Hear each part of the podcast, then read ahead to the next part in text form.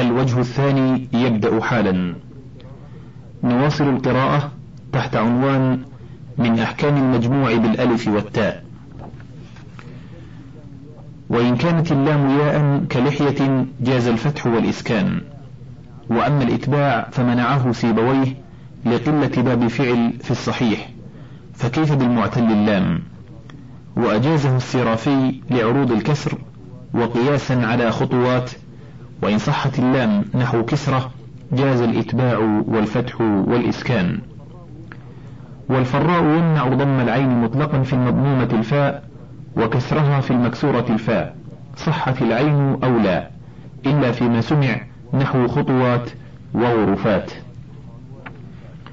عنوان جمع التكسير. قوله جمع التكسير ما تغير بناء واحدة كرجال وأفراس وجمع القلة أفعل وأفعال وأفعلة وفعلة والصحيح وما عدا ذلك جمع كثرة.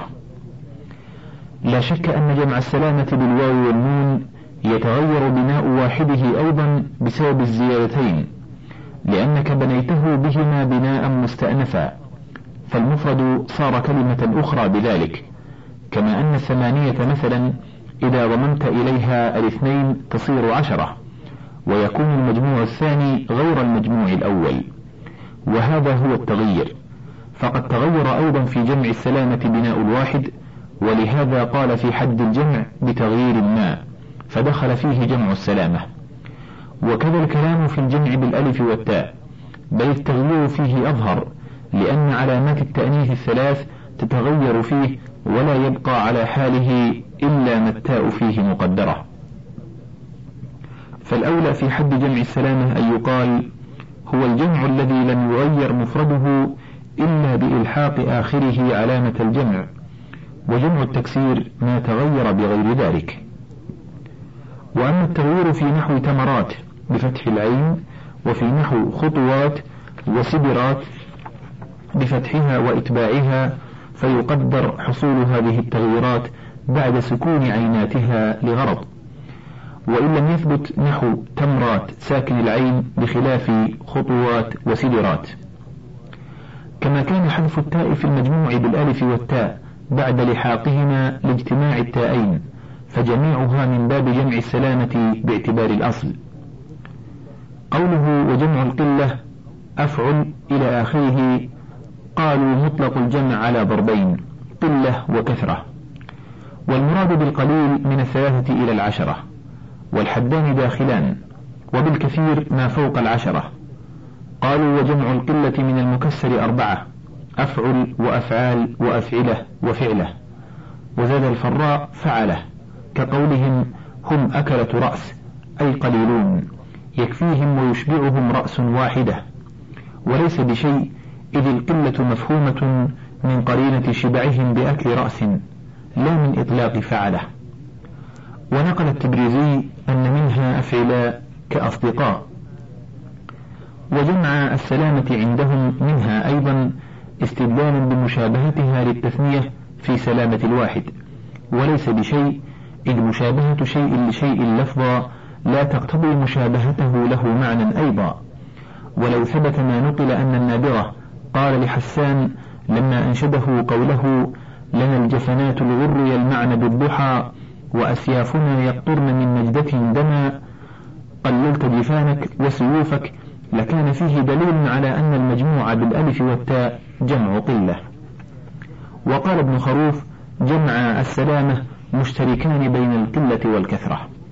والظاهر أنهما لمطلق الجمع من غير نظر إلى القلة والكثرة فيصلحان لهما.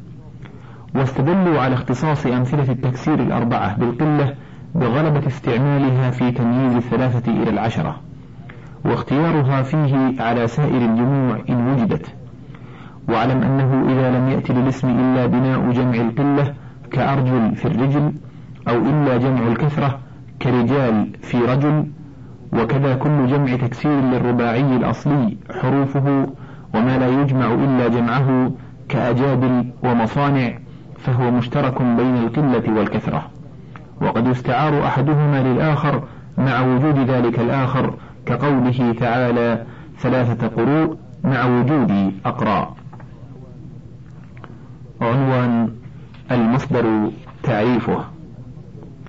قوله المصدر اسم الحدث الجاري على الفعل. يعني بالحدث معنى قائما بغيره سواء صدر عنه كالضرب والمشي أو لم يصدر كالطول والقصر. والجري في كلامهم يستعمل في أشياء. يقال هذا المصدر جار على هذا الفعل أي أصل له. ومأخذ اشتق منه. فيقال في حمدت حمدا إن المصدر جار على فعله. وفي نحو وتبتل إليه تبتيلا إن تبتيلا ليس بجار على ناصبه. ويقال اسم الفاعل جار على المضارع. أي يوازنه في الحركات والسكنات. ويقال الصفة جارية على شيء أي ذلك الشيء صاحبها. إما مبتدأ لها أو ذو حال أو موصوف أو موصول. والأولى صيانة الحد عن الألفاظ المبهمة. ولو قال اسم الحدث الذي يشتق منه الفعل لكان حدا تاما على مذهب البصرية. فإن الفعل مشتق منه عندهم. وعكس الكوفيون قال البصريون سمي مصدرا لكونه موضع صدور الفعل وقال الكوفيون هو مفعل بمعنى المصدر نحو قعدت مقعدا حسنا أي قعودا والمصدر بمعنى الفاعل أي صادر عن الفعل كالعدل بمعنى العادل. واستدل الكوفيون على أصالة الفعل بعمله فيه كقعدت قعودا والعامل قبل المعمول. وهو مغالطة. لأنه قبله بمعنى أن الأصل في وقت العمل أن يتقدم لفظ العامل على لفظ المعمول والنزاع في أن وضعه غير مقدم على وضع الفعل فأين أحد التقدمين من الآخر؟ وينتقد ما قالوا بنحو ضربت, ضربت زيدا وبزيد ولم يضرب فإنه لا دليل فيها على أن وضع العامل قبل وضع المعمول. وقال البصريون كل فرع يؤخذ من أصل ويصاغ منه.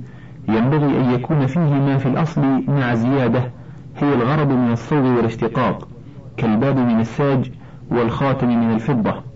وهكذا حال الفعل فيه معنى المصدر مع زيادة أحد الأزمنة التي هي الغرض من وضع الفعل. لأنه كان يحصل في قولك لزيد ضرب مقصود نسبة الضرب إلى زيد. لكنهم طلبوا بيان زمن الفعل على وجه أخصر فوضعوا الفعل الدال بجوهر حروفه على المصدر وبوزنه على الزمان وسيبويه يسمي المصدر فعلا وحدثا وحدثانا فإذا انتصب بفعله سمي مفعولا مطلقا كما مر في بابه. وقوله الجاري على الفعل احتراز من العالمية والقادرية. عنوان القياسي والسماعي من المصادر. قوله وهو من الثلاثي سماع ومن غيره قياس. تقول أخرج إخراجا واستخرج استخراجا. ترتقي أبنية مصدر الثلاثي إلى اثنين وثلاثين في الأغلب كما يجيء في التصريف.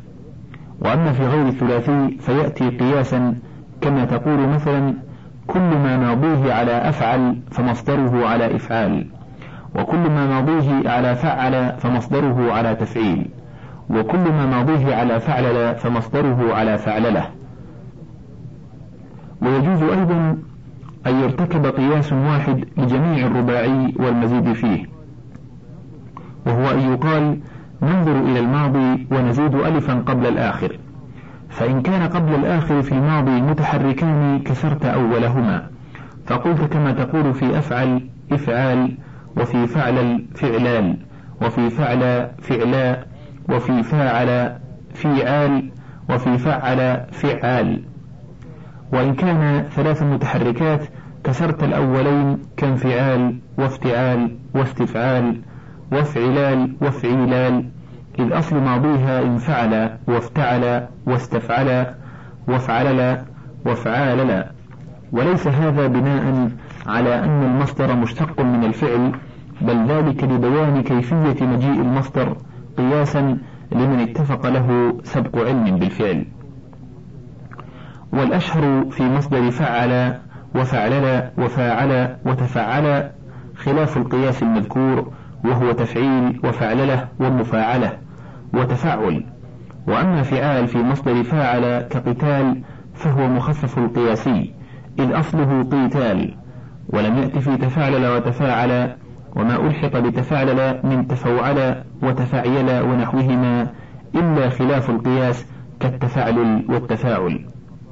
وتجيء أحكام هذه المصادر في شرح مقدمة التصريف إن شاء الله تعالى. عنوان عمل المصدر وما يتعلق به من أحكام. قوله ويعمل عمل فعله ماضيا وغيره إذا لم يكن مفعولا مطلقا ولا يتقدم معموله عليه ولا يضمر فيه ولا يلزم ذكر الفاعل وتجوز إضافته إلى الفاعل وقد يضاف إلى المفعول وإعماله باللام قليل فإن كان مطلقا فالعمل للفعل وإن كان بدلا منه فوجهان. قوله ويعمل عمل فعله ماضيا وغيره اعلم أن معنى المصدر عرب لا بد له في الوجود من محل يقوم به وزمان ومكان ولبعض المصادر مما يقع عليه وهو المتعدي ولبعضها من الآلة كالضرب لكنه وضعه الواضع لذلك الحدث مطلقا من غير نظر إلى ما يحتاج إليه في وجوده. ولا يلزم أن يكون وضع الواضع لكل لفظ على أن يلزمه في اللفظ ما يقتضي معنى ذلك اللفظ معناه. ألا ترى أنه وضع الألفاظ الدالة على الأعراض كالحركة والسكون ولا يلزمها في اللفظ الألفاظ الدالة على محلها؟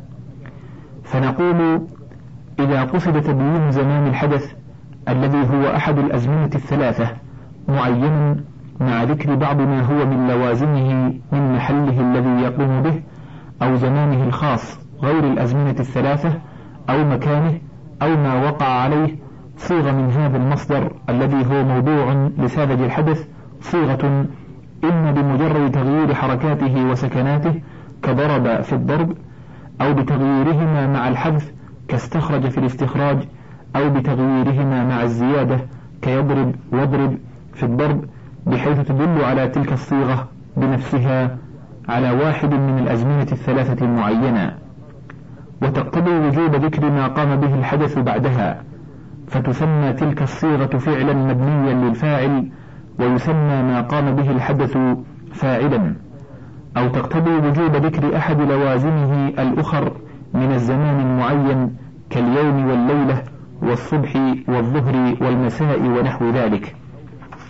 أو المكان أو ما وقع عليه أو الآلة أو غير ذلك وعلى الجملة كل ما كان عند المتكلم المتكلم ذكره أهم من باقي لوازمه فتسمى تلك الصيغة فعلا مبنيا للمفعول وذلك اللازم المذكور بعدها مفعول لما لم يسمى فاعله.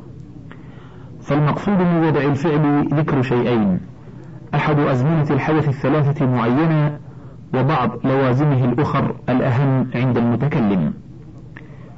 ولما أمكن التنبيه بالصيغة على أحد الأزمنة اكتفى بها ولم يمكن التنبيه بها على سائر اللوازم في الأغلب. فجيء بما كان منها ذكره أهم بعدها. وإنما قلت في الأغلب لأنه أمكن في بعضها ذلك كأضرب ونضرب. ولكنه لما كان الأغلب ما لم يكن فيه ذلك استمر هذا المدلول عليه بالصيغة أيضا بعدها طردا للباب فأضمر أنا بعد اضرب ونحن بعد نضرب بدلالة العطف عليهما في أضرب أنا وزيد. وإنما جعل لما قام به الحدث صيغة مختصة به أعني المبني للفاعل وللمبني لباقي اللوازم صيغة مشتركة بينها اهتماما بمحل الحدث. فإن الحدث إلى محله أحوج منه إلى غيره من سائر اللوازم. ولهذا كان المبني للفاعل أكثر استعمالا من المبني للمفعول. فرفع كل ما يرفعه الفعل دليل على كون ذكره أهم من بين لوازم الحدث سواء تقدم على سائر اللوازم في اللفظ نحو ضرب زيد عمرا يوم الجمعة أمامك بالسوط أو تأخر عنها كلها أو توسطها. ولو لم يكن الرفع دليلا على هذا لم يكن للرفع وجه إذا تأخر المرفوع عن المنصوب نحو ضرب عمرا زيد وسير يوم الجمعة فرسخان.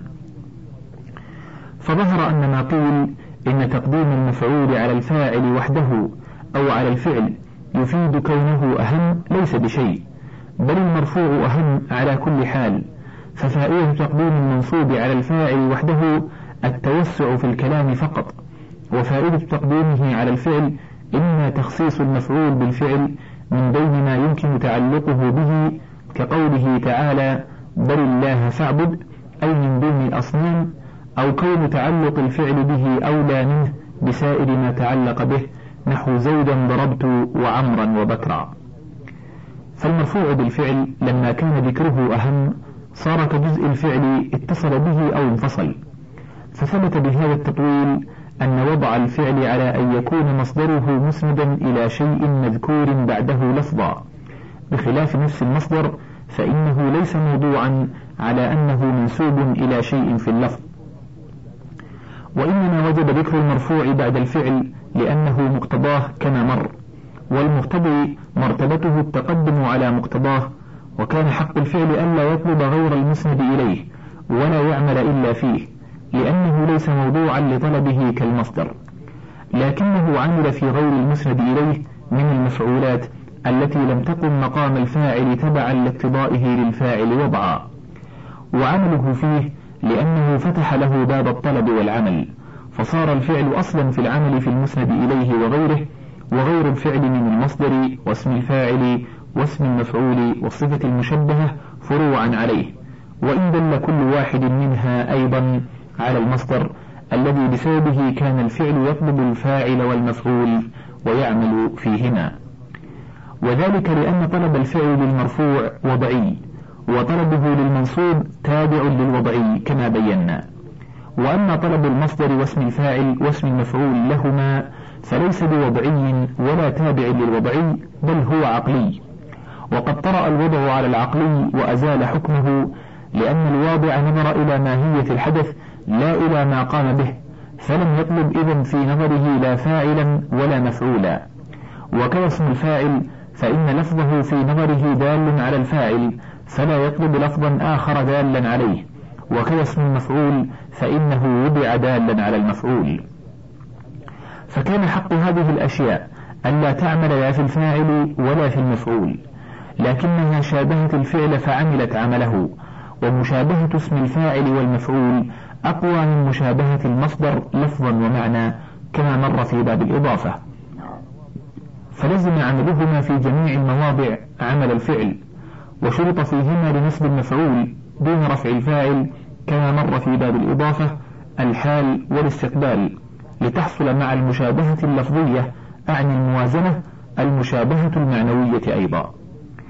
وألزم المسند إليه كالفعل وجوز الإضمار فيهما كالفعل والأصل في إضمار المسند إليه الفعل إذا طلب إذ طلبه له كما ذكرنا وضعي فجاز أن يتصل به غاية الاتصال وهو إضماره مستترا ولما لم يكن المصدر مشابها له مشابهة اسمي الفاعل والمفعول لا لفظا بالموازنة ولا معنى لأنه لا يقع موقعه بلا ضمينة كما يقع اسم الفاعل والمفعول بل يحتاج إلى تقدير أن لم يلازم عمل الفعل ولا يلزم مجيء المسند إليه بعده ولا جوز الإضمار فيه وأما اشتراط الحال أو الاستقبال في نصب اسم الفاعل والمفعول دون نصب المصدر فلما مر في باب الإضافة.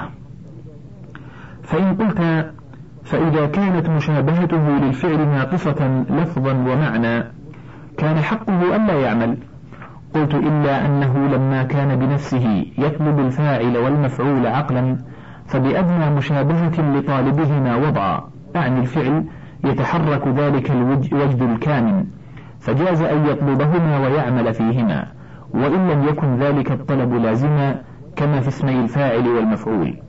ولا ذاك العمل واسم الفاعل والمفعول يطلبانهما لتضمنهما المصدر. فطلب المصدر عقلا أقوى من طلبهما وقد مر شطر صالح من هذا في باب الإضافة فليرجع إليه.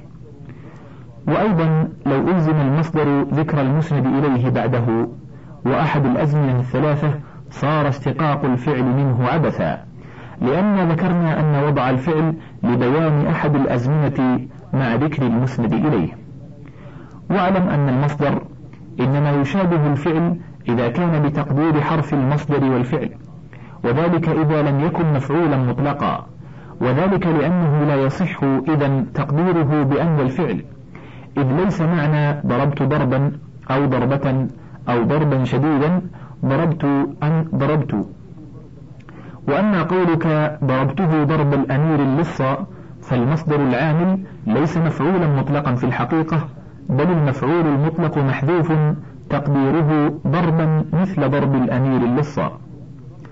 وتقديرهم للمصدر بأن والفعل لا يتم إلا إذا كان بمعنى الحال لأن أن إذا دخلت على المضارع خلصته للاستقبال بخلاف ما إذا دخلت على الماضي فإنه يبقي, يبقى معها على معنى المضي. لكنهم قدروه بأن دون ما وكي وإن كان في الحال أيضا نحو ضربك الآن زيدا شديد لكونها أشهر وأكثر استعمالا فيهما. ولتقديرهم له بأن الفعل وهم بعضهم وظن أنه لا يعمل حالا لتعذر تقديره إذا بأن. قوله ولا يتقدم معموله قيل لأنه عند العمل مؤول بحرف مصدري مع الفعل والحرف المصدري موصول ومعمول المصدر في الحقيقة معمول الفعل الذي هو صلة الحرف ومعمول الصلة لا يتقدم على الموصول كما مر في باب الموصولات. قالوا وكذا لا يجوز الفصل بينه وبين معموله بأجنبي. نحو أعجبني ضربك اليوم أمس زيدا. على أن أمس ظرف لأعجبني لأن الفصل بين بعض الصلة وبعضها لا يجوز. فقوله تعالى كتب عليكم الصيام كما كتب على الذين من قبلكم لعلكم تتقون أياما بمعنى صوموا أياما. وكذا لا يجوز حذف المصدر وإبقاء معموده لأنه يكون كحذف الموصول مع بعض الصلة وإبقاء البعض. إلا أن يدل دليل قوي عليه فيكون كالمذكور كما مر في المفعول معه. هذا ما قالوا. وأنا لا أرى منعا من تقدم معموله عليه إذا كان ظرفا أو شبهه. نحو قولك اللهم ارزقني من عدوك البراءة وإليك القرار.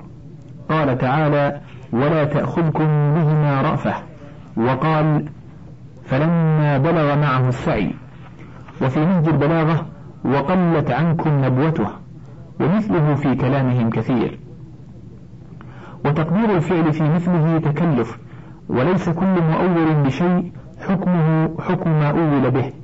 فلا منع من تأويله بالحرف المصدري من جهة المعنى مع أنه لا يلزم أحكامه بلى لا يتقدم عليه المفعول الصريح لضعف عمله والظرف وأخوه يكفيهما رائحة الفعل حتى إنه يعمل فيهما ما هو في غاية البعد من العمل كحرف النفي في قوله تعالى ما أنت بنعمة ربك بمجنون فقوله بنعمة ربك متعلق بمعنى النفي أي انتفى بنعمة الله وبحمده عنك الجنون ولا معنى لتعلقه بمجنون. وكذا تقول لم أقم لك لما سلمت لأذنك بترك قيامي فاللام متعلقة بالنفي لا بالقيام. وكذا يعمل فيهما الضمير كما في قوله وما الحرب إلا ما علمتم وذقتم هو عنها بالحديث المرجم أي ما الحديث عنها. وكذا يجوز أن يكون العامل في الظرف أعني يومئذ في قوله تعالى فذلك يومئذ يوم عسير اسم الإشارة لأن المراد به النقر. ويجوز أيضا الفصل بينه وبين معموله بأجنبي على هذا فلا يقدر الفعل لقوله تعالى أياما معدودات. وكذا يجوز إعماله مضمرا مع قيام الدليل عليه. قوله ولا يضمر فيه يعني كما يضمر في الصفة وقد ذكرناه.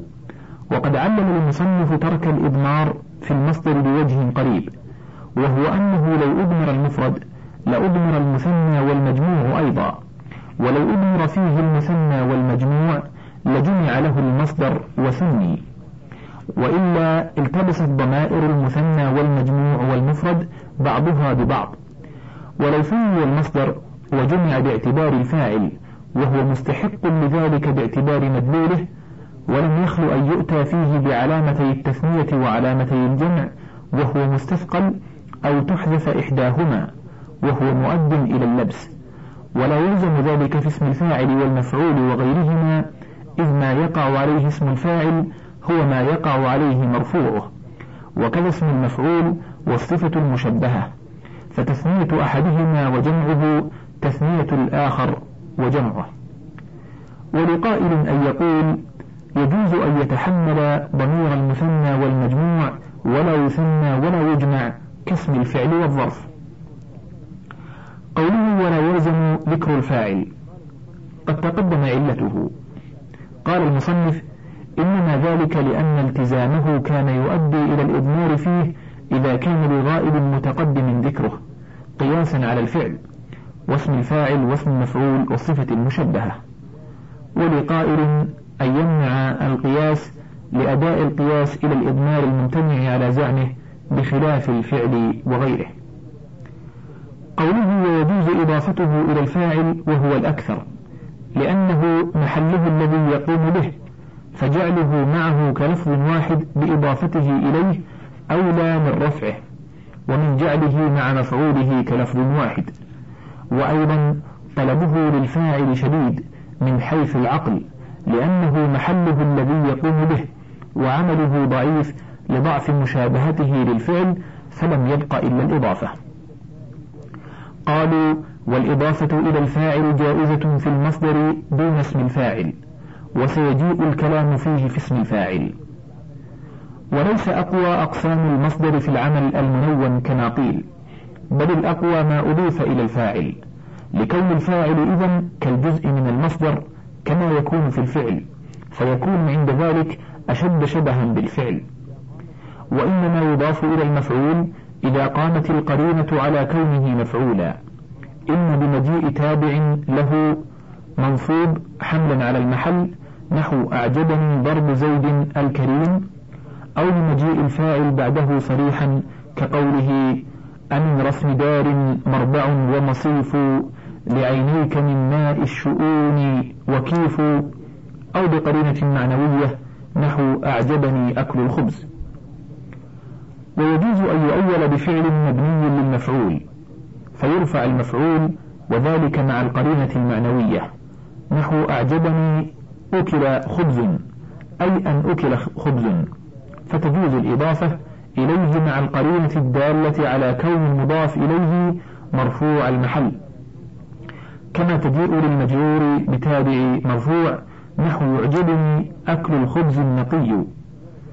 وإذا أضيف إلى الظرف جاز أن يعمل فيما بعده. رفعا ونصبا نحو عجبت من ضرب اليوم زيد عمرا. قوله وإعماله اللام قليل. وإنما قل استعماله لتعذر دخول اللام على ما يقدر المصدر العامل به وهو الحرف المصدري. وليس كذا اللام التي في اسم الفاعل والمفعول. لأنها موصولة داخلة على الفعل. وأما اللام التي في الصفة المشبهة فلم تضعف بها لأن عملها لمشابهة اسم الفاعل كما يجيء لا لمشابهة الفعل. قيل ولم يأت في القرآن شيء من المصادر المعرفة باللام عاملا في فاعل أو مفعول صريح بلى قد جاء معدا بحرف الجر نحو قوله تعالى لا يحب الله الجهر بالسوء من القول إلا من ظلم ويجوز أن يقال إن من ظلم فاعل المصدر أي أن يجهر على البناء للفاعل والاستثناء متصل. ويجوز أن يقال إن التقدير أن يجهر على البناء للمفعول فيكون الاستثناء منقطعا. ويجوز أن يقال هو متصل والمضاف محذوف أي إلا جهر من ظلم. انتهى الشريط السادس عشر من القسم الثاني بشرح الكافية لرضي الدين الاستراباذي وله بقية على الشريط السابع عشر.